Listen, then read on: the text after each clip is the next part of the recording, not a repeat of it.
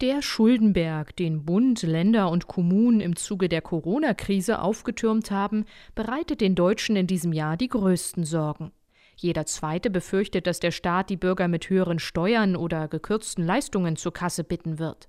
Auch steigende Lebenshaltungskosten und die Frage, inwieweit Steuerzahler für die Schuldenkrise in der EU aufkommen müssen, beschäftigt viele. Andere Sorgen sind im Vergleich zum Vorjahr zurückgegangen. Zurückgegangen ist die Angst vor einer Wirtschaftsflaute.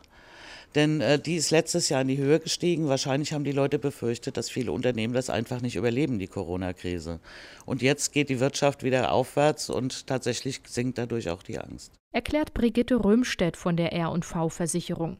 Umweltängste waren zum Zeitpunkt der Umfrage bei 40 Prozent der Befragten präsent. Doch die Hochwasserkatastrophe in Nordrhein-Westfalen und Rheinland-Pfalz hat sie enorm ins Bewusstsein der Deutschen gerufen. Ende Juli haben die Studienautoren erneut 1000 Bürger dazu befragt. 69 Prozent gaben dann an, große Angst vor Naturkatastrophen und Extremwetter zu haben. 61 Prozent äußerten sich besorgt, dass der Klimawandel dramatische Folgen für die Menschheit hat. Politikwissenschaftler Manfred Schmidt, der die Langzeitstudie begleitet. Die Erschütterung über diese Katastrophe ist gewaltig und entsprechend groß ist an dieser Stelle die Sorge um weitere Schäden der Umwelt. Wie weit die Sorgen anhalten, das wird man sehen. Vermutlich wird sich der Effekt dieser Katastrophe wieder abschwächen, wenn nicht wieder ein neues Unheil passiert. Die Angst vor Terrorismus liegt 20 Jahre nach den Anschlägen auf das World Trade Center in New York weit hinten im Ranking.